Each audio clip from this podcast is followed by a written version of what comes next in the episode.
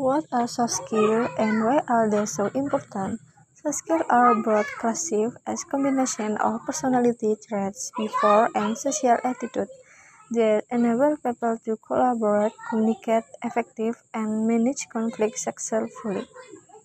Now that we understand what soft skills are and why they are so important, let's talk about the seven soft skills you need to success in life.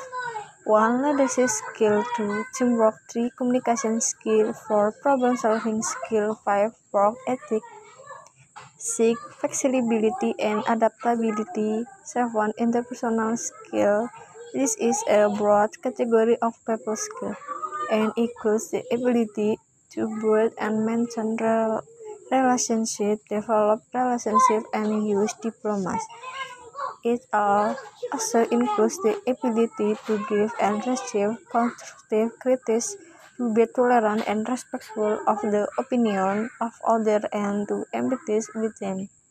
Of all the examples of soft skills, this last one is the most important because it is important to build a team with strong foundation of trust and accountability.